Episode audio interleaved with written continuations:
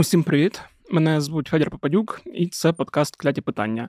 Зараз я та заступник головного редактора Української правди Євген Мудрацький будемо говорити про війну і про всі цікаві події, які відбувалися цього тижня. Женя, привіт. Привіт.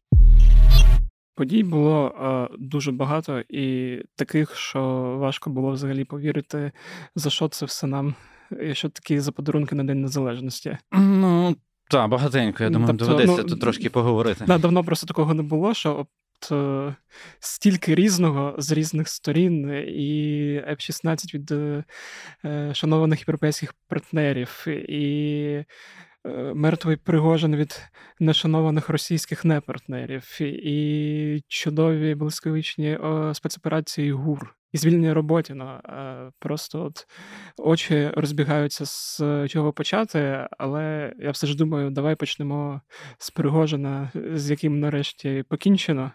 Ну, я сподіваюся. Да, я сподіваюся, бо це може бути такий колись plot twist, як в е, різних е, американських трилерах, коли герой помер, а потім він десь виринає. Враховуючи, скільки фотографій ми бачили Пригожина в різних костюмах е, з бородами, то от, тобто я один відсоток е, допускаю, що таке може статися, що десь там. Ну, цей відсоток він допускається з однієї простої причини. Ніхто Ми ж не може. можемо ніяк це довести.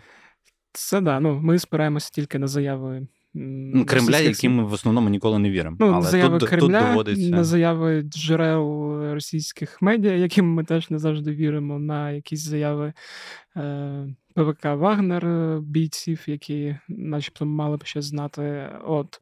Власне, давай коротко прокоментуємо взагалі, що відбулося, які версії, і мені е, в контексті загибелі Пригожина, можливої загибелі Пригожина, цікавіше поговорити про те, як це вплине на війну, е, на фронт, і що буде з власне з його бійцями ПВК, де вони можуть опинитися. Mm. Ну, давай спочатку. Давай да, спочатку. та? Судячи з тих відео, які з'явились, давайте зразу. Тобто, та, ту ймовірність там відсоткову, яку ти, про яку ти сказав, що він, можливо, ще живий, та? що це чергове інсценування, наприклад, давайте відкладемо поки. Будемо брати як основну версію, що такі все. А, якщо це саме так, то яким чином це сталося, доволі чітко, по-моєму, видно на відео, яке там активно розлетілось одразу, буквально там через годину-дві, напевно, навіть менше, по соцмережах там, де жінка знімає, по суті, не вмикає як падіння літака, але при цьому на ньому там чітко видно, як вона його коментує, і видно ще сліди якби на небі від чогось іншого. Тобто вона, коли включає, вона коментує, що тільки що було два вибухи, ну і, і потім стається третій. Якби всі от розмови про бомбу на борту мені доволі дивні. Ну, типу, що стільки е, недругів у Пригожина, і щоб він е, допустив навіть то, щоб е, борт перед будь-яким польотом не був перевірений, ну, ймовірність дуже мала, скажімо так. А, Хоча я сьогодні читав зранку текст, е, там вийшов на Медузі про Пригожина, що про все це думають е, бійці ПВК Вагнер, і там була теза про те, що служба безпеки в нього була хрінова. Ну, власне, як і багато що там було хрінове, але героїзоване, міфологізоване і все інше. Ну, типу, в цілому, да, тобто мені теж е, здається вирогідніша версія. От Ну, розліт Перше? то по розліт по деталям, про те, що хвіст і одне крило відлетіло. Ну, власне, по суті, там в- випадку, якби це був якийсь бомба на борту, то я думаю, то трошки інакше були б пошкодження. От єдине, якщо теж говорити про версію з е, тим, що це було ПВО, цікаво взагалі. е, Ну, це ж не те, як було, коли ПВК Вагнера йшли на Москву, коли він там казав ППОшник, е, дурак, е, е, збивав все, що злітає. Я так розумію, що в випадку збиття літака ну, Пригожина, це типу цивільний літак, е, була дуже довга ланка узгоджень. Я не певна, що там була дуже ланка довго узгоджень. По-перше, ну якби чому, скажімо, не треба розмиватись, як на мене, та на інші версії. Як економіст, здається, вчора написав, да? Е, Вбивство Пригожина це підтверджує, це мафіозна країна. Ну, по суті, це ми ми це і так знаємо. Ці пацанячі ігри і купа інтерв'ю Путіна про те, що типу, що найбільше він не, не любить в своєму житті, це зраду. Ну, власне, чим це було два місяці тому, як як не тією самою зрадою. Да, я колись читав про те, що Росія це велике ОПГ, і з поясненням, чому це ОПГ. Ну, і як... абсолютно. Ну тобто, і ми бачимо чисто пацанячий розклад. Чому ППО? Ну, я теж думаю, що не варто сильно пояснювати, але я просто нагадаю, що два місяці тому рівно а, два місяці. Рівно два місяці тому, перед е, збиттям цього літака, е, чим запам'ятався цей заколот? Ну, він запам'ятався, по-перше, тим, що йшли вони доволі спокійно і не маючи практично жодного опору, окрім кого? Окрім повітряних сил, які намагались щось з ними зробити, і чим займався Пригожин і Вагнера? Вони збивали літаки. І коли е, вони, типу, з Путіним домовились, перше запитання, яке було у всіх цих російських телеграм-каналах? З а, Тобто, типу, ми забули про пілотів, які типу загинули, і все інше. Е, знайти серед е, повітряних сил, а я просто нагадую, що ППО це є складовою повітряних сил, знайти серед них е, якби бажаючого знести нахрен ну там літачок Пригожина, я думаю, було валом. Ні, я просто уявляв все одно про це. От як це він ж там за день до цього тільки там повернувся з Африки. Це ж багато людей там хтось мав слідкувати за тим, що він повернувся, хтось мав дати наказ, типу вбиваємо, хтось хтось мав прослідкувати, що от буде виліт з цього аеропорта в цей час, і що от е, в цьому там коридорі. Е, Я не пам'ятаю, о котрій його конкретно було збито, що буде літити цей літак, е, і от в нього треба вистрілити, там, донести команду там від офіцера до того, хто там стоїть на цій установці. Ну, я думаю, перш за все, типу, перше, символізм, да? Угу. два місяці рівно. Раз. По-друге, Африка Якщо зовсім розкладати, то що що зробили з Пригожиним? Перше, унеможливили варіант е, реакції на будь-яке, що може страпитись з Пригожиним. А Вагнер максимально розпорошили всюди, де тільки могли. Створили ПВК Рідут, яке по суті на себе перебирало всі функції повноваження вагнерів в Африці. Та самих вагнерів загнали в Білорусь, дали відпускні, хтось попідписував контракти. Тобто вони їх розпорошили і, перш за все, роззброїли. Якщо тобто роззброєний вагнера, по суті, вони унеможливили будь-яку реакцію і дочекались, коли на борту будуть саме не тільки Пригожин, а саме ті, хто міг би умовно. Скажімо, там, знаєш, як це повторний заколот зробити. Тобто, якщо Путкіна, наприклад, е, на борту не було, ну верніше так, він був на борту, тому е, перша реакція, яка могла би бути, щоб він би просто ухвалив би рішення, що пацани, давайте все, йдемо на Москву, нам це не подобається. А да, в нього там є якісь заступники і все інше, але це все зовсім трошки інший рівень, і трошки інший рівень посвяти, як кажуть, та? усі справи Пригожина. Ну і плюс це то, що. Рідко згадують в новинах, але то, що, як на мене, там основне, що на борту був головний фінансист Пригожина. Тобто да. людина, яка відповідала за бухгалтерію, яка знала, як оці всі білі і чорні гроші а, спрямовувати на фінансування вагнерів, як таких. Тобто вони лишились без е, фінансового потоку, і це саме основне. Тобто, знаєш, перш за все, треба пам'ятати, що вони найманці. Тобто, це не люди, які ідейно підуть зараз щось робити, якщо їм за це грошей не заплатять. Тому просто так вони зараз ідейно там, е, умовно, там на Шойгу е, і Герасімова йти, е, типа з помстою. Ну я дуже слабко в це ну, вірю. Ну, Мені здається, там є людей 100 я не знаю, може ну, більше. От. Плюс ну тому, знаєш, готові. якби трошки покипішують і і забудуть. А, Ну, верніше, там, може, там всередині не будуть забувати, але це таке. Це треба там для того, щоб великий заклад організувати. Як бачили, навіть Пригожина не дуже вдавалося насправді. Як ми, коли в спецвипуску по Пригожину тоді по закладу обговорювали, а, багато хто з воєнних експертів чітко казали, що з цією кількістю людей, з якою він йшов, ну, в принципі, хіба що на слабо взяти. Ну, а не прям, щоб він в нього міг вдатись. Е...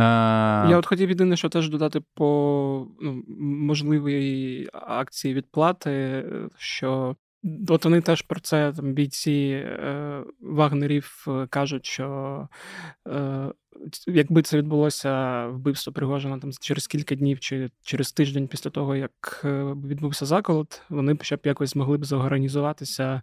А зараз що да, ну ми всі розмазані, всім не до цього, і вже ніхто нічого робити не буде. Ну, от бачиш, я про те, що ну, якби все зрозуміло, так? Їх готували до того. Тобто, те, що помста була холодною, знаєш, як в мафіозних книжках, що помста має бути холодною, от приблизно ми це побачили. Символізм, розпорошення вагнера, вбивство всієї верхівки, по суті, цієї структури з фінансової точки зору, розвалити фінансово найманську структуру, ну це прям, знаєш, це як голку для кащея, знаєш, знайти. Потім ну, знайти виконавця. Отож, я кажу, що типу, знайти серед ППОшників, серед бійців повітряних сил Російської Федерації, знайти бажаючого гахнути Пригожина, я думаю, там в чергу стояли, а не якось, знаєш, типу, що хтось не хотів виконувати якийсь наказ. Тому от всі ці фактори, коли складаєш, то ти прекрасно чудово усвідомлюєш, що типу, що ну так. Це можна назвати напевно, типу політичне вбивство. Та? Мені Тоб... здається, це політичне вбивство. да. От... Е, ну, воно таке, знаєш, таке умовно політичне вбивство, тому що це явно пацанячі розборки, і це явно, типу, показати всім. Це Путін таким чином показує всім, що коротше, мене зраджувати не треба. З другого боку, він по суті показує наступним заколотникам, е, які сподіваюсь, будуть, що вірити його словам немає ніякого сенсу, тому що він тебе все одно потім а, намахає. Ну, як і словам, до речі, е, Лукашенка. Я згадував гру престолів і цього для тих, щоб хто не дивився, так сильно спойлерити Лорда Фрея, е, який вирішальний момент е, просто от, е, дуже криваво всіх зрадив. І от якраз Лукашенко от для мене такий Лорд Фрей, який там. Та Лукашенко просто балабол, я тобі хочу сказати. Ну, тобто, все, щоб він не говорив, коли там що справджувалось. Ну, тобто, він, звісно, ну просто був би він нормальним, він би просто прийшов би до Пригожина, кинув би йому карту, звідки на нього мало готуватись нападіння. Понімаєш? А бачиш, він навіть зараз не коментує просто цього. Хоча в нього вагнера сидять. Ну то що він з ними буде робити? Це теж окреме питання. Ну, хоча, як це знаєш, типу, що губернатор провінції Білорусі е, в Російській імперії буде робити з найманцями росіян? Ну що, що скаже, то і зробить. Да, я тут хотів ще дві тези підкреслити. Перша, ну щодо взагалі вбивства Пригожина, що ми зараз спостерігаємо цей розворот, е, коли е, путінська машина намагається вже е, репресувати і вбивати, так би мовити, своїх. Ми про це говорили також після заколоту, що ультраправим ультрапатріотам приготуватися, і, власне, ми бачили арешт там Стрілкова, цього м, сумасшедшого Квачкова, е, тепер от вбивства Пригожина. Ну, і... бачите, вони замовкли. Як да, всі, і, не, Просто от якраз всі телеграм-канали, там, якщо хтось читав вибірки, взагалі, що вони всі писали, е, ніхто ж переважно адекватний, ніхто не писав, ну наскільки можливо бути адекватним в цій системі координат, ніхто не писав, що це українські спецслужби, що це ЦРУ, що це Соловйов якісь... це писав. Ну, ну ми ж не ми, ну, ми там... його виносимо за дужки, бо це е, ні, власне, це то, що ми ми його не виносимо за дужки. Тут в плані, знаєш, типу, що він саме рупор кремлівського. Тобто кремлівський наратив буде розганяти, що це вбили українці. Ну, це настільки це... смішно, да. насправді. Ну, типу, в плані таке розганяти. Це наскільки в нас круті. Ні, хоча ми далі будемо говорити, наскільки в нас круті спецслужби, та але при цьому це умовно ми залізли на закритий аеродром, або поставили бомбу, або ще ще веселіше, підкупили. підігнали ППО, ну, підкупили. Типу, підкупили якогось ППОшника або ще щось для того, щоб грохнути Пригожина. Ну прям ну знаєш, ну такий, такий вже космос. Ну Ні, я про те, що всі от зараз все розуміють, і з того, що я читав, багатьом цим е, ура-патріотам не сподобалося, що відбулося. Тобто... На що вони можуть зробити зараз? А, ну, ти, ти, ну, типу, е, всі все знають. Ну, тобто, це історія про всі все знають і всі все розуміють. Тобто, але сказати, що Путін вбив Пригожина, вони собі дозволити не можуть. Тому що що? Тому що зразу, ну, як мінімум, повторять е, шлях, якщо не Пригожина, то, то хоча б стрілково. Угу. І все. Ну, Путін, по суті, надів намордник всім цим зет-патріотам, і вони можуть тепер розповідати все, що хочуть, а хіба що виключно на своїх кухнях. Ну, треба буде почитати, послідкувати, цікаво. Другий, ну і важливий момент, е, про який варто поговорити, що взагалі буде з всіма найманцями ПВК Вагнеру, і як це все може вплинути на фронт. Бо знову ж таки, після Путча, після того як вони довго криваво захоплювали е, Бахмут, е, понесши великі втрати в живій силі, в першу чергу зеків, вони відійшли. Велика частина там перемістилася в Білорусь. Е, певна частина, частина там невелика. Невелика певна частина, і ми їх е, вже не бачили там на фронті в цілому ну, довгий час. Вони не приймали участь. А... Я думаю, що да, є такий такий мінусок для нас. Ну, з'являться вони на фронті. Ну, тобто, е, я дуже сильно сумніваюся, що вони будуть з погонами вагнерів саме з шевронами. чи чи... Я думаю, що просто їх зараз розпорошать, вони як найманці просто підуть в різні структури. А Будуть, напевно, намагатись триматись е, уособлено. А, І, можливо, якщо там дадуть певні гарантії Міністерству оборони там і Кремлю, що будуть вести себе спокійно, що їх можуть ще якимось чином використовувати як більш-менш автономний підрозділ. Але мені чомусь видається, що їх спробують розпорошити. Е, по всім тим підрозділам, по ці ПВК Редут, Штормзет і все, що тільки можна. Ем, просто будуть всі садити їх на контракт. Ну, тим більше там ти бачив, скільки тих приватних армій, ну, типу, як їх там спочатку розвелось багато. Ну, Газпромівська, що... губернатор, кожен у них там ем, намагається якусь там, типу, приватну армію зробити. Он дурачок, цей Аксіонов е, в Криму теж намагався робити щось таке. Я думаю, що вони з'являться на фронті, ну тому що в них якихось варіантів немає. Тобто їх занадто багато для Африки. А скільки їх ну я ж теж е, ділю ПВК Вагнер от на той костяк найманців, який був е, там на початок е, вторгнення, і потім з'явився новий е, костяк з колишніх зеків. Ну там багато... не то, що новий костяк з колишніх ну, зеків, навіть... там скоріше той старий костяк він лишався, а просто серед зеків були якісь там унікальні там персонажі, які там ну навчились воювати, і які там якось цей костяк почали доповнювати. Тобто... Все інше це був е, розходник просто для них. Ну, тобто, тобто це гарматне м'ясо, mm яке вони гнали просто.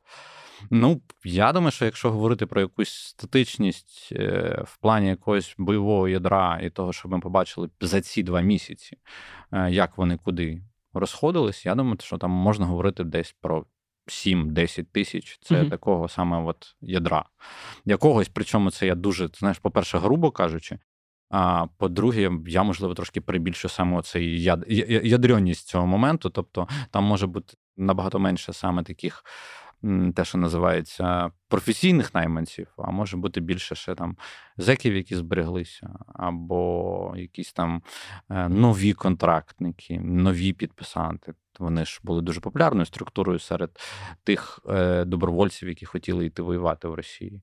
Тобто, переважно добровольці, які хотіли йти воювати, які не хотіли підписувати контракти з Міноборони їхнім, вони в основному брали Вагнер, а не інші структури. Тому ну побачимо. Ну тобто, але це все вже розпорошено. Тобто вони вже не зібрані. І в мене поки що немає ніяких образів того, щоб вони це ядро могли якимось чином зібрати. Воно вже всюди, розумієш там в Африці, в Білорусі, вже на фронті десь в охоронних структурах всередині самої Росії, ну десь просто десь просто відпочивають. відпочивають. Ну тобто е, я не бачу навіть від них реакції якоїсь такої, знаєш, емоційної для того, щоб можна було зробити висновок, що вони якимось чином спробують назад якось зібратись докупи. Скоріше вони будуть розпорошені і під тим чи іншим соусом. Ну не чому просто поясню ще один ще один аргумент, що.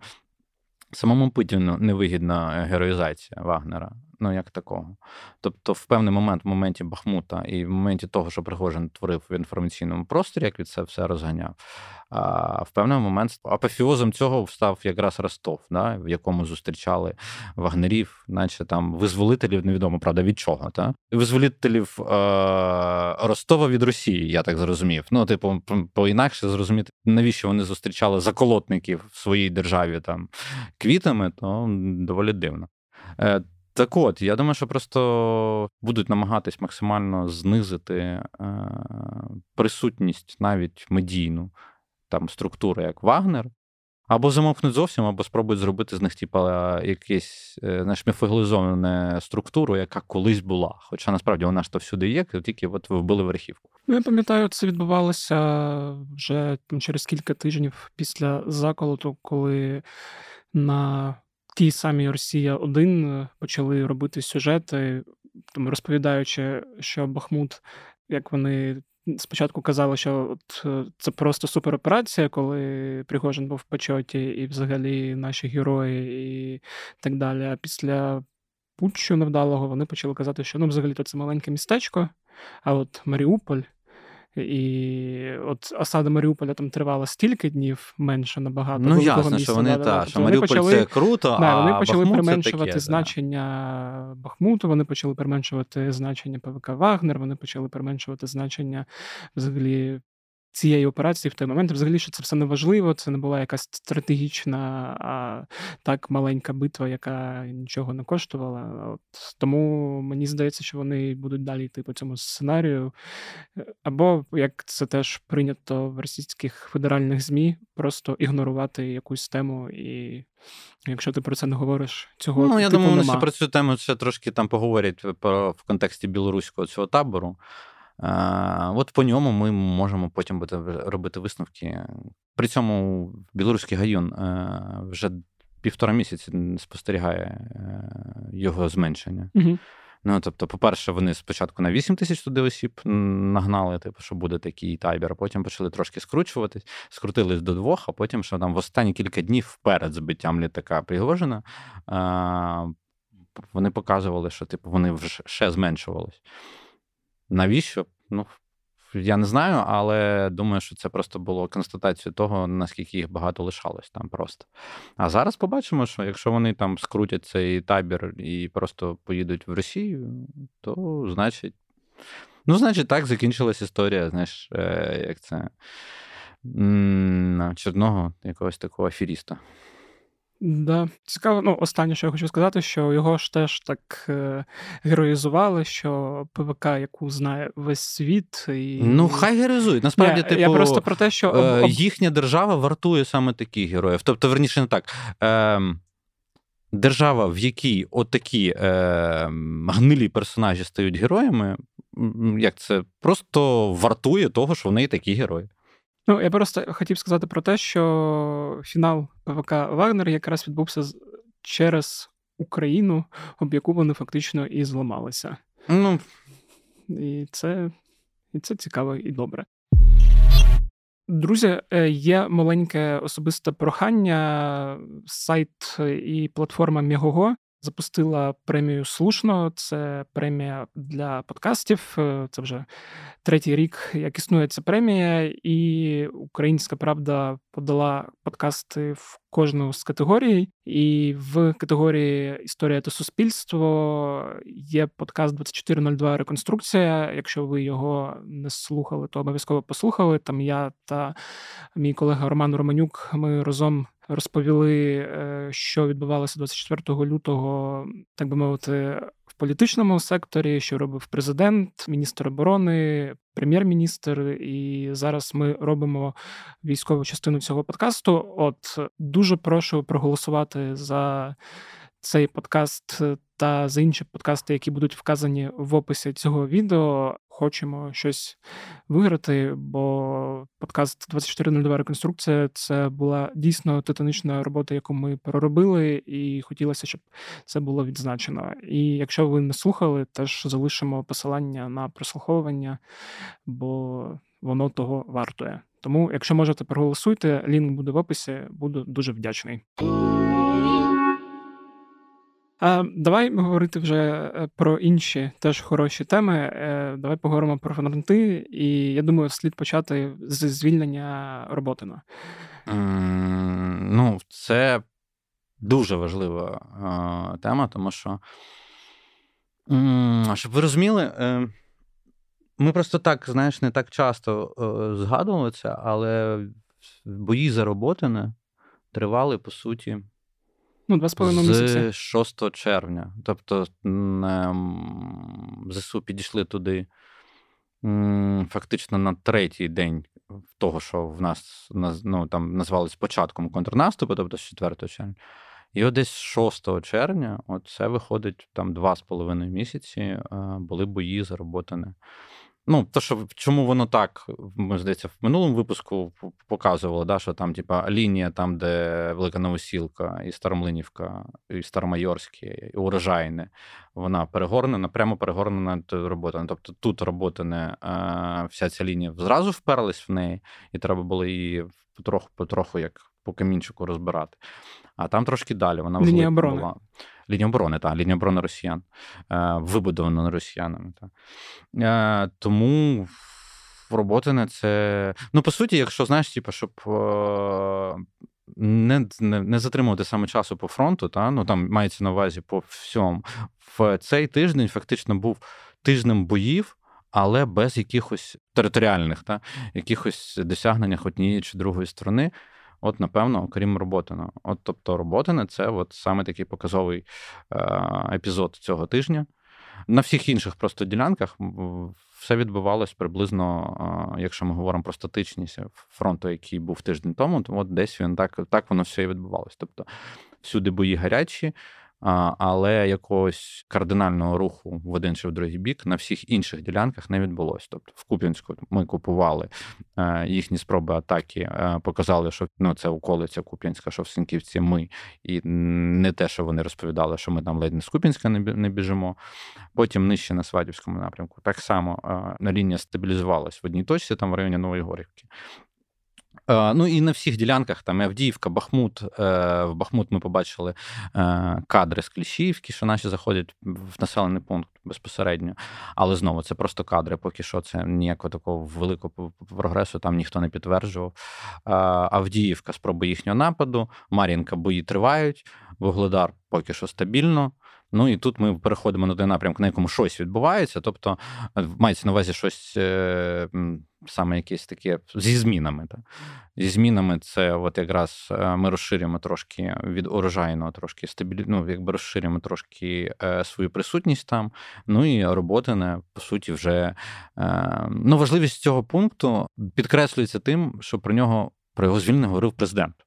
Ну тобто, це насправді дуже важливо, коли е, це показово про населені пункти, коли ми не чули жодного підтвердження від Міноборони, а вже чекали президента. Тобто, коли президент скаже. Тому я сподіваюся, що ті речі, про які там говорилось е, в нас в багатьох ЗМІ, особливо там західних, з приводу того, що ми там заглохнемо, я сподіваюся, що це трошки якось змінить, хоча б морально-вольовий дух, і змінить їх трошки ставлення до того, що в нас відбувається. Тому що, як я чув, західні експерти нам казали навіть, що ми її роботи не, не проб'ємо.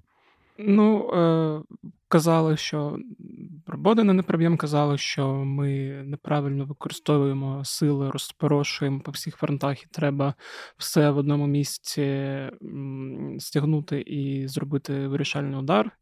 Е, на що, власне, теж е, Зеленський змушений був реагувати на одній з останніх своїх прес-конференції, не пам'ятаю, в якій саме де він розповідав, якраз що ну чому це неможливо. От і мені якраз в цьому контексті ще цікаво, що вчора ввечері е, на Wall Street Journal вийшла новина про те, що залужений заявив американцям, що збройні сили на порозі прориву. От і я подумав, що це пов'язано якраз з Ну, я я хотів би сподіватися, розумієш, я ж ну більше ну, знаєш, я ж більше реаліст. Ну тому. Власне, хто бачив карту або просто відкрито, подивіться, звільнення роботи нам дає е, можливість вогневого контролю дороги на Такмак. Такмак це один з найважливіших пунктів, який буде е, взагалі в нашому бажанні дійти до Азовського моря і перерізати їм коридор в Крим. І який із якого я так розумію, вони зробили бастіон? Ну, вони роблять бастіон, да, тому що вони теж це розуміють. Тобто, е, насправді, ми отримали от вся літня кампанія, яка от, от зараз літо завершується, та, вся ця літня кампанія вона показала те, що ми, вони, як це, все все бачили. Тобто, нам потрібен був пробити коридор, їхній коридор в Крим. Їм потрібно було цього не допустити. І всі інші маневри на інших напрямках, вони всі, якби знаєш, як це Було не хочеться не хочеться говорити цих слів, знаєш, типу, але відтанцьовують від цієї точки. Угу. Ну, тобто, все відбувається там, всі інші напрямки це е, часто те, що може вплинути на скажімо, розстановку сил саме на тому напрямку. Тому що будь-які наші успіхи під Бахмутом змусять їх перекинути під Бахмут, якісь додаткові сили. Ці додаткові сили буде не вистачати саме на основному напрямку нашому. А, Тому та сама історія в нас. Тобто, якщо в раптом в них тут, не дай Боже, в них там щось вийде на Куп'янському напрямку, то значить нам треба буде думати, щоб в когось перекидувати туди. А, Тому от зараз це все от йде напроти роботи. Ну, ну, по суті, коротше, Мелітопольський Бердянський напрямок у нас зараз самі основні. Тому Будемо бачити, що далі буде, і е, будемо сподіватися, що е, джерела західних ЗМІ, які посилаються на те, що Залужний щось говорив, тому що Залужний вголос такого не говорив, як ми пам'ятаємо, е, що це може мати під собою певне там підґрунтя. Я ж так розумію, що звільнення Роботино це була якась складна точка. Тобто, ну, це Це, це була дуже складна точка, тому що ну, от вчора ми в фронтлайні ми говорили з Мадяром е, про е, мінування. Там, якщо хтось не бачив, подивіться. Але він доволі чітко розповідав, що типу, що ОМЗ, ну, типу, цей універсальний мінний загороджувач, який е, він може там одномоментно тобі дистанційно випускати таку кількість мін на такій е, е, площі землі, що ти просто ну, реально ти фізично просто цього не можеш пройти.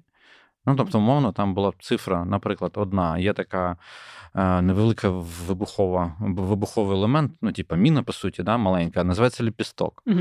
Ну, коротше, в ній дуже невеликий вибуховий заряд. Ну, це та але... міна, яка. Це та міна, яку ви наступ... Так, ви її просто не бачите, по-перше, її робота просто. Тобто, вона вас не вб'є, але без кінцівки лишить.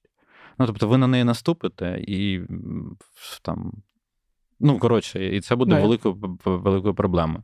Так от, і він якраз про виключно про ці лепестки сказав, що один дистанційний крок розкидання на площу в в одному моменті цей ОМЗ може зробити на секундочку 2100 лепестків. Е, Просто він просто пускає. Це ще без всіх інших мін. Тобто ми не говоримо про, про, про протипіхотні такі стандартні, класичні, ми не говоримо про протитанкові. Ну тобто, от кількість мін, яка там, вона просто зашкалює насправді. І коли росіяни відступають, вони так само все навколо себе за собою все мінують. Тобто будь-яку ділянку. Тобто, нашим хлопцям і дівчатам, які там. А, Воюють на на, на цих напрямках, їм доводиться, по-перше, там одна одна справа там проїжджати на бронетехніці, та інша справа, що ножками йти. А для того, щоб будь-яку розвідку здійснювати, треба йти ножками. Тому що е, будь-який коптер зверху він тобі не дасть і не покаже того, що ти можеш ножками побачити. Тобто цілі задаються теж часто і ножками. А ножками це значить часто в темряві і по тим якимось е, стежкам, які повністю присачені тими мінами. Ну Тому це доволі складно, і е, це зовсім ну, типу, це зовсім не те, як ми оборонялись, наприклад. Бахмут, як ми обороняли. А вони обороняються просто, ну, я я, я би це назвав досить така тваринна тактика. Тобто, тому що ну, е, їм плювати просто на цю територію. Тобто вони собі, от ми ми тільки можемо собі уявити, що ми будемо робити з тими територіями, з тією кількістю мін, яка там є, після звільнення. Ну, це жесть буде. Ну, тобто, це просто нереальні речі. Ну, тобто, що нам треба буде розміновувати, які великі площі. А це і треба наскільки це і наскільки це небезпечно, і наскільки це десятиліть вперед.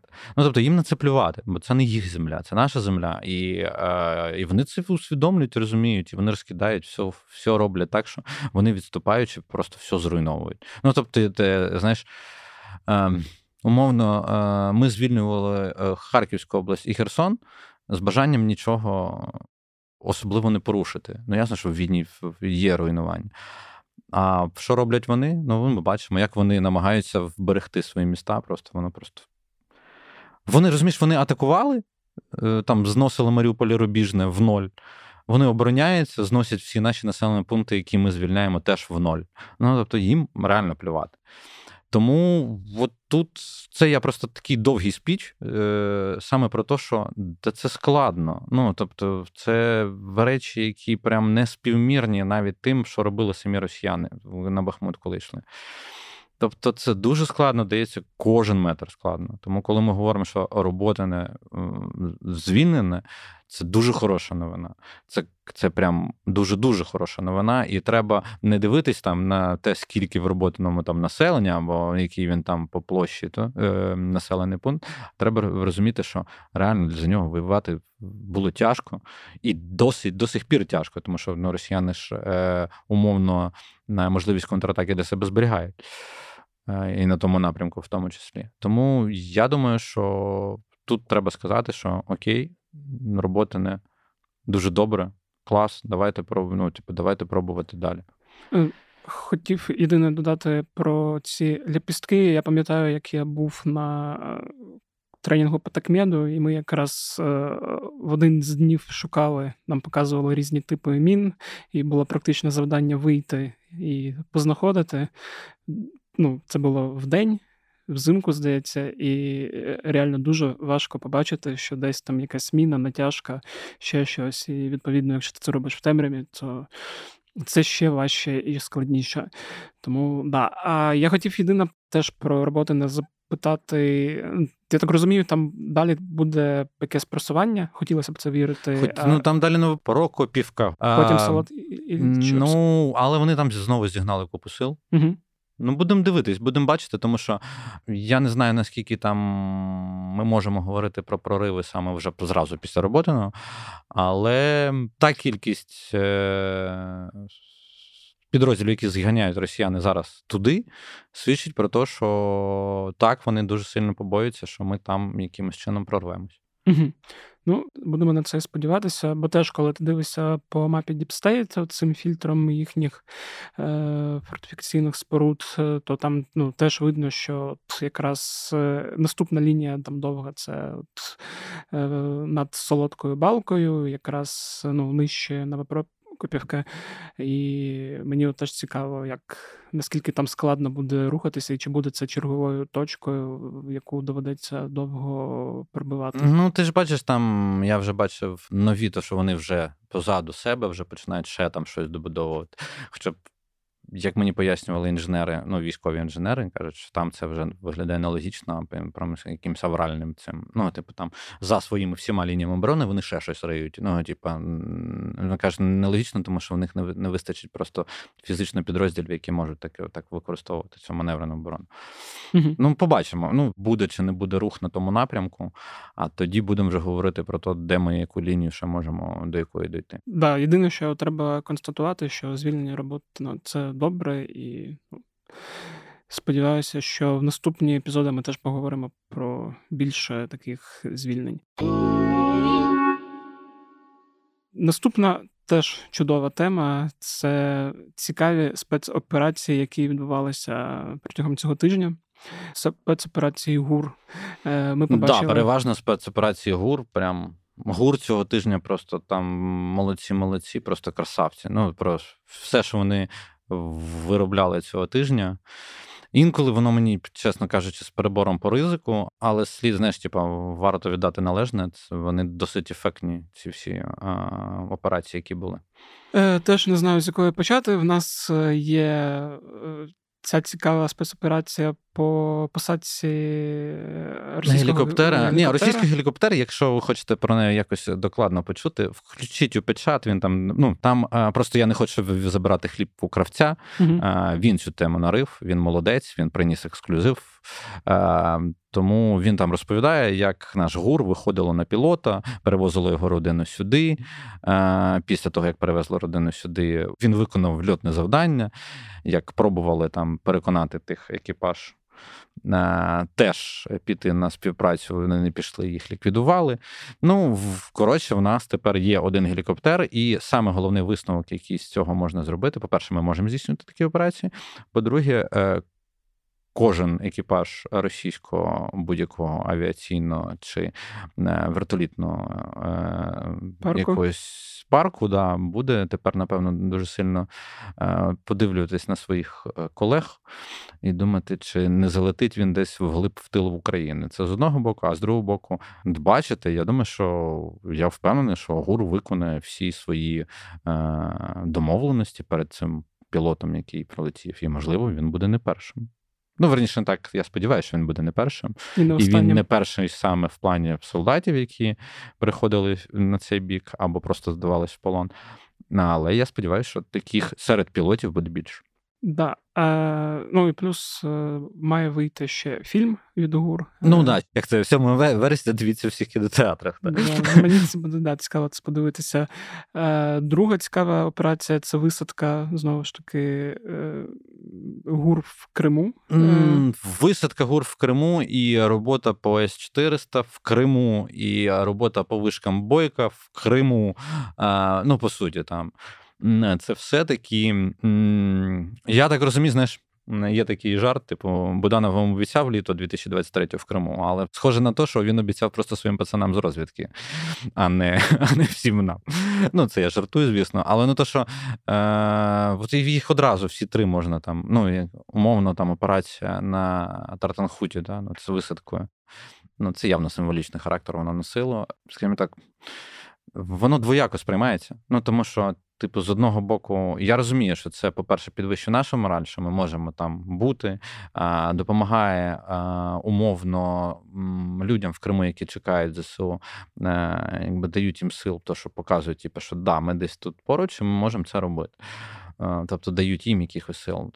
З іншого боку, це дуже ризиковані штуки, які часто завершуються зовсім не так, як хотілося б е, всім нам. Тобто, це не завжди казка з фінальним райдужним кінцем героїчного бойовика. Ну тобто, інколи буває так, як там було минулого року декілька разів на Зміїному, що ці операції закінчились дуже криваво, на жаль. І е, саме з цього боку я дивлюсь, що для мене там, типу, наскільки ми той ризик е, враховуємо часто з характером Буданова і з характером його дій, часто мені здається, що ризик той трошки завищений. Але ну, вони бачили, вони кажуть, що в нас якось втрат нема, я не знаю. Але ну, типу, символічно, це дуже символічна дія і дуже показова. Та, що, що типу, ми прямо в глибокий їхній тил зайшли. Наробили шороху. Наробили шороху і вийшли. Так. Це з одного боку, з другого боку. Що в нас? А, вишки бойка. Вишки бойка С400, ну, типу, знищення С400. В мене в обох цих операціях саме головний показник був один. Ми їх бачили. Поясню, що я маю на увазі. Ми їх бачили з дрона, з нашого дрона, з дрона нашої розвідки. І це в умовах перенасиченої ППО в Криму. Тобто, це значить, що їхнє ППО цього дрона не бачило. А це говорить про те, що нас щось цікаве є, яке дозволяє нам прям супроводжувати і координувати операції, будучи по суті особливо непоміченим для російських систем ППО. Да, я тут єдине хотів би уточнити, ну чи перепитати навіть. Е, я десь теж про це читав е, про дрони, які е, ну, літають в глибокому тилу і залишаються непоміченими, але я зрозумів, що це історія ну, в два боки, тобто, що десь на території. Е, України теж можуть літати якісь їхні ну, звісно, дрони. що можуть. Мається на увазі, що просто в нас не така насичена ППО. Да, Мені от було цікаво, що ну, я в якийсь момент зрозумів, що десь там над е, містами щось літає, і ти це можеш не побачити. І відповідно у них теж щось літає, і вони цього можуть не побачити. Ну так, ні, ну можуть не побачити. Ну, дивись, з вишками бойка, окей, зрозуміло. Там вони там розповідали, типа, бій літака Су-30 СМ та з нашими катерами. Вони там сказали, що вони кудись там влучили. Наші сказали, що ніхто нікуди не влучав. По відео ні одна, ні друга сторона. Ну, типу, ну чесно, типу, я не побачив влучання по катеру, але mm-hmm. я й не побачив чогось іншого. Ну тобто, е, не знаю. Е, По другому, другому епізоду, от більш такому показовому е, про вибиття С-400, великої гордості російських зброярів. Та? Ну, уявіть собі, стоїть С-400. Що таке С-400? С-400 це типу російська відповідь на Петріоти. Типу, це модернізована, апгрейднута С-300, звичайно, яка стала С-400. Вони там носили з нею дуже-дуже довго. А Система дуже дорога і має мати систему забезпечення велику. Це оце особливий показовий приклад. Тому що вона просто стоїть. Навколо неї ще її для підстраховки, для підтримки там стоять інші ЗРК меншого типу там тори і панцирі. Як пам'ятаєте, колись, по-моєму, на Змійному якраз так було, що Тор і Панцер стояв поруч з С-300. Ну, типу, mm-hmm. захищав цю С-300, яка просто ну, на іншій цілі. Різниця між С-300 і С-400 в дальності. Тобто С-400 може там на 400 км загнатись. Ну, тобто С-300 цьому не могло. А С-400 може балістику? Може, на жаль. Mm-hmm. А, ну, Це теж да, важливо. Так. І е, виходить так, що навколо неї стоїть дві РЛСки, які мали б виявити, до речі, наш дрон. Там там подльот може бути. В неї в самій РЛС дуже крута стоїть. Ну от я все це розповідаю. Тобто, система е, допомоги для цієї установки, для цього комплексу, вона настільки значна, що. Коли вони не помічають нашу ракету і не реагують на нашу ракету, і не помічають, що ми ще й це все знімаємо, ну це прям вищий пілотаж з нашого боку. Тобто е, вибити таку штуку це прям великий-великий успіх. Я би сказав, не знаєш, це великий тріумф. Ну да, враховуючи, що їхня мета вибити всі наші патріоти, і ми не бачили ще жодного відео, як вони це робили. А тут е, ну, фактично їхній. Ну да, ми побачили в, в, пряме влучання в комплекс, як каже Бутусов Нептуном, ракету Нептун, але я не знаю. Я тут не можу сказати. Тобто, по віду я я не можу розрізнити якусь ракету, якщо в нього за, своїми джерелами е, є, що це Нептун, то це була б, знаєш, друга ціль Нептуна дуже велика, яку він вполював. Mm-hmm. Ну тобто, С-400 це вже другий, насправді впольований, ну якби. Але щоб прям в Криму, в глибокому захищеному ППОшними. Просякнутим ППОшним захистом вибити систему ППО, типу найкрутішого в Росії, це дуже круто. А скільки взагалі в них. Е... От тут в мене, ви знаєш, е, є певні складнощі з розумінням того, чи вони в них всіх є. Тому що вони говорять, що у них там їх 75 дивізіонів, ну, типу там. Це дуже багато. Ну, типа, це прям дуже-дуже багато. І, звісно, то територія Росії велика. Е, ППО мусить працювати по всім кордонам. Не забувайте, що це все небо контролювати і все інше. Але просто цифри такі великі. Ну і плюс вони розповідають, що е, ну, є, е, вона називається С-400 Тріумф, це типу її експортна назва. Угу. Тобто, коли вони продають її там на міжнародний ринок, а, знову про дані, які різняться дуже сильно. Якщо ви відкриєте, просто не заб'єте там в гуглі, умовно, типу, скільки коштує С400, вам виб'є одразу, що там ціна дивізіона там буде десь, здається, 1 мільярд, е, чи то 250, чи то 225 мільйонів доларів. Угу. Дивізіон це умовно пускова Ну, це пускова РЛС, командний пункт машини підтримки і 12 е, пускових. Ну, це uh-huh. стандартна історія. Де це стандартно, вона може варіюватись, тому я тут не не можу говорити, що от прям 12 це от прям точно-точно. А, Так от, виходить так, що там. Всюди ви знайдете оцей мільярд, і дуже часто на цю цифру хтось посилається. Я посилаюсь на реальні речі, які е, є реальними контрактами. Тобто, десь там якраз за кілька років до початку повномасштабної війни вони продавали Туреччині 4 дивізіони С-400 Тріумф. І сума контракту була 2,5 мільярди доларів uh-huh. за 4. Тобто, як мінімум, якщо з цього розрахунку, або вони просто дисконт зробили нам в 50%, а по суті, там ледь не в 200%, знаєш, то типу, на, на то в два рази дешевше вони продавали е, це туркам.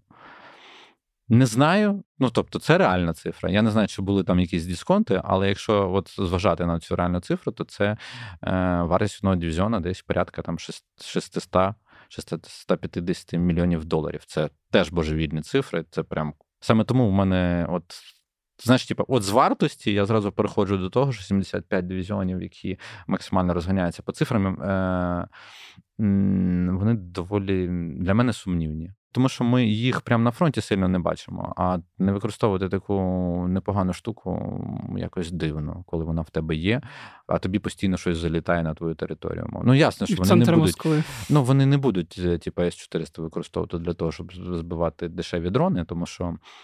Я не знаю, який там курс зараз е, по рубля. Там. Ну, близько трошки менше ста. Ну, от там, здається, за останніми цифрами одна ракета, один запуск е, С-400, він дорівнював десь порядка 10-11 мільйонів рублів. Угу. Ну, тобто, це, знаєш, зносити дешевий дрон такими штуками.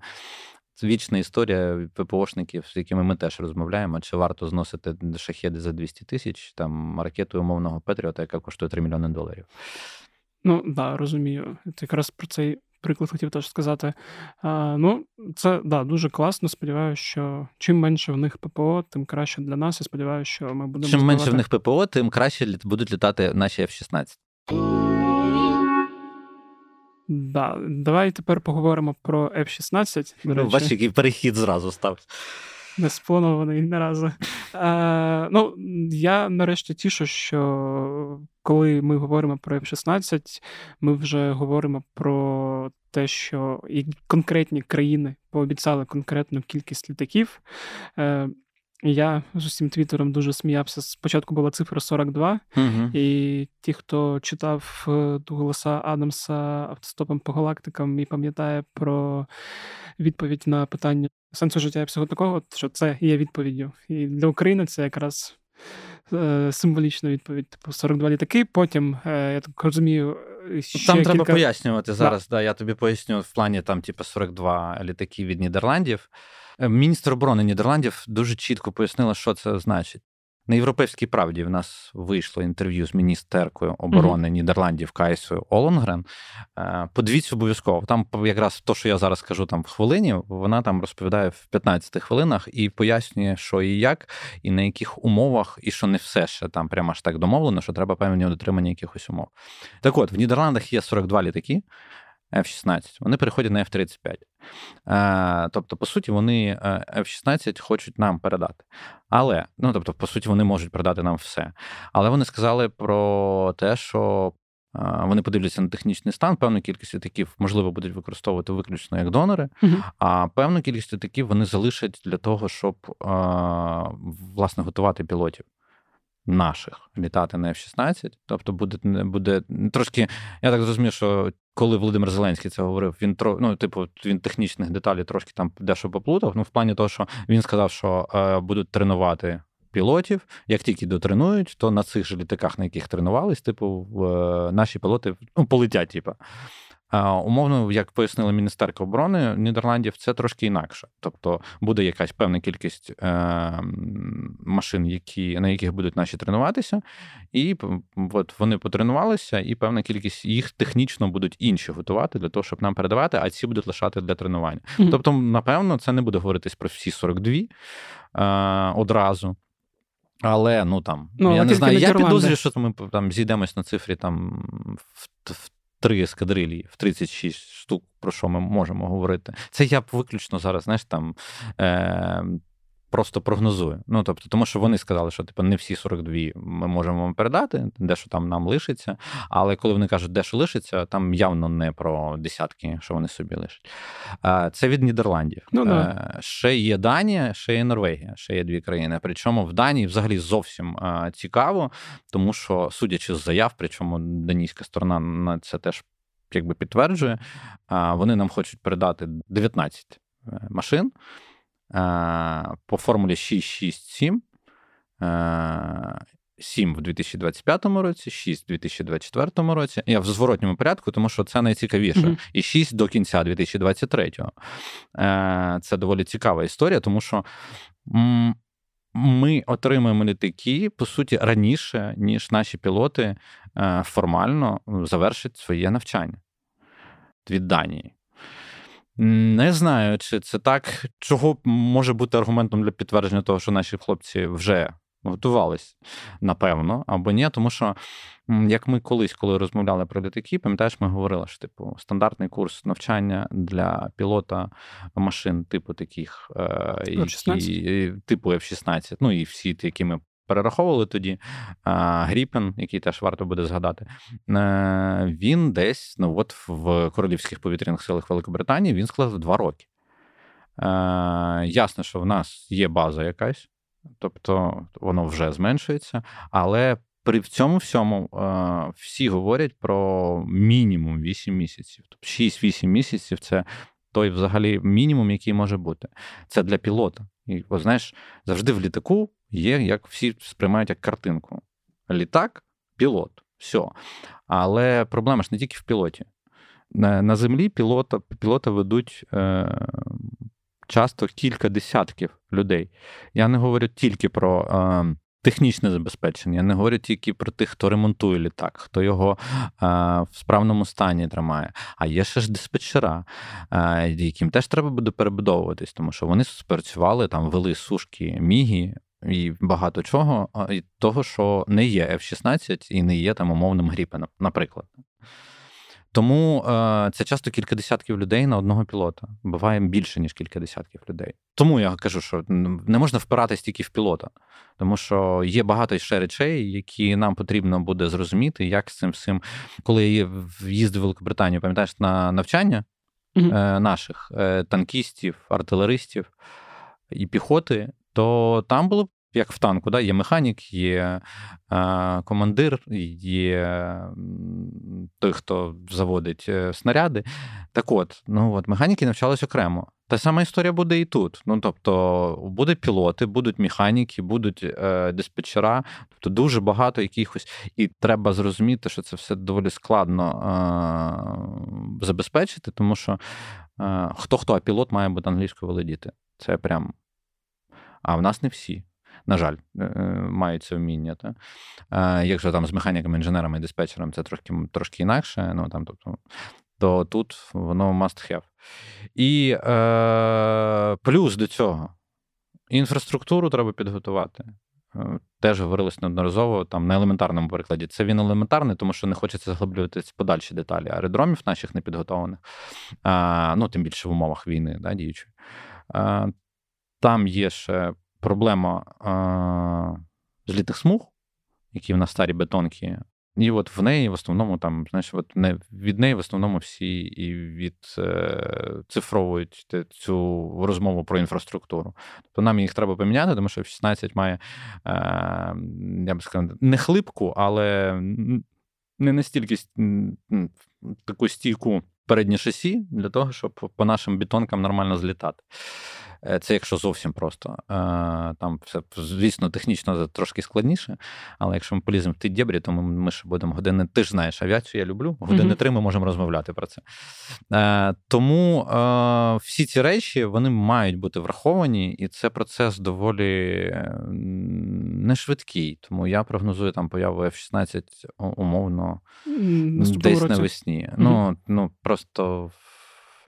Це складно. Ми хочемо, звісно, ми всі хочемо, і... але це складно. Як ми побачили по танкам, що нам прогнозували навесні, де ми побачили танки? Вже влітку. Ну, тобто, А сідали наші на танки в кінці січня перші. Тобто, це танки, це трошки інша техніка і трошки інші строки підготовки. Літак це зовсім інша машина, тим більше, що тобі треба дивитись на то. Ну, просто типу літав на одній системі, тут зовсім інша система. А, Ну от, е, ми поговорили про Нідерланди, Данію, щоб я сильно не збивався на технічну частину.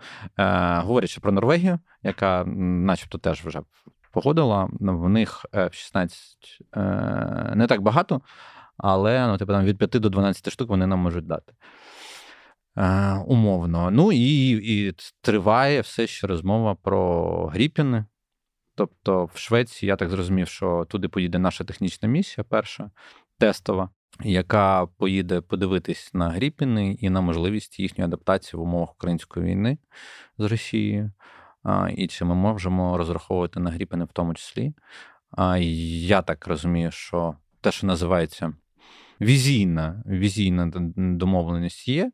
Ну тобто, якщо нам гріпени, типу, підходять, то шведи не будуть проти того, щоб ми там їх використовували. Тому будемо бачити, просто гріпен трошки інший. Е, розмови про те, що в нас буде зоопарк, е, ну, типу, знову зоопарк, як було з танками, типу, як зі всіма іншими озброєнням. Я просто от ці розмови я майже на корню хотів би вирубити з однієї простої причини. Е, друзі, у нас зараз зоопарк в авіації. У нас Су-24, Су-25, Су-27 і Міг-29. Це зовсім всі різні машини, зовсім по-різному обслуговуються. Тому якщо там буде Гріпін і F-16, то хай буде більше. Я думаю, що наші механіки з задоволенням візьмуть на себе цей головний біль, цей головний біль для того, щоб розібратися. Е, Зрозуміло. Е, да, Я б ще єдине додав в контексті літаків своє велике розчарування позицією е, одного з моїх улюблених е, режисерів, який є датчанином Ларса фон Трієра, який написав якийсь, пробачте за слово, всратий пост про те, що російське життя теж важливі, звернувшись до Зеленського і до уряду Данії, що, типу, наскільки це все страшно і російське життя важливі. Знаєш, давай не перетворювати це на той, на кіно, той, бо я згадаю своє артхаусне минуле і скажу, що Фонтер'єр для мене закінчився на Антихристі. Я, І я хотів би його пам'ятати Догвілями мандер... і, і Мандерли. Не люблю Мандерли, люблю Антихрист. А, да, Давай на цьому закінчимо. А, Дякую тобі за те, що все детально розповів, пояснив. І, як завжди, сподіваюся, що наступні епізоди будуть ще багатшими на такі теми. Єдине, що одразу зауважу, що мене наступного тижня не буде. Якщо буде епізод, то пан Євген буде е, без мене. Але але з кимось цікавим, але якщо вийде, цікав... та, якщо вийде сюди. З кимось цікавішим за мене. От, е, Тому да, я пропущу наступний тиждень. Ось такий от вийшов епізод. Дякую, що дослухали до цього моменту. Якщо ви робите це регулярно, то вам подобається подкаст. А якщо вам подобається подкаст ті питання, то розповідайте про нього своїм друзям, знайомим, кому завгодно, незнайомим людям в барі розповідайте. Буду радий за це. Також ставте оціночки в Apple Podcast та на Spotify. Можете залишати приємні коментарі на Apple Podcasts. Е, також е, воно допомагає людям, які не знають прокляті питання, зрозуміти, що це непоганий подкаст. Донатьте на Збройні Сили. Це потрібно, особливо зараз, після чергових ракетних обстрілів. Тож кидайте свої гривні на фонд «Повернись живим, фонд Сергія Притули, на інші фонди. Ну і просто людям, які збирають гроші на щось важливе для окремих е, підрозділів. Ну і раптом ви хочете підтримати мою роботу і взагалі роботу журналістів Української правди. Я для цього також залишу посилання на клуб УП. Це нам дуже дуже допомагає. Підтримка тих, хто нас читає, дивиться чи слухає. Власне, на цьому все. З вами був Федір Попадюк. Скоро почуємось до наступного тижня.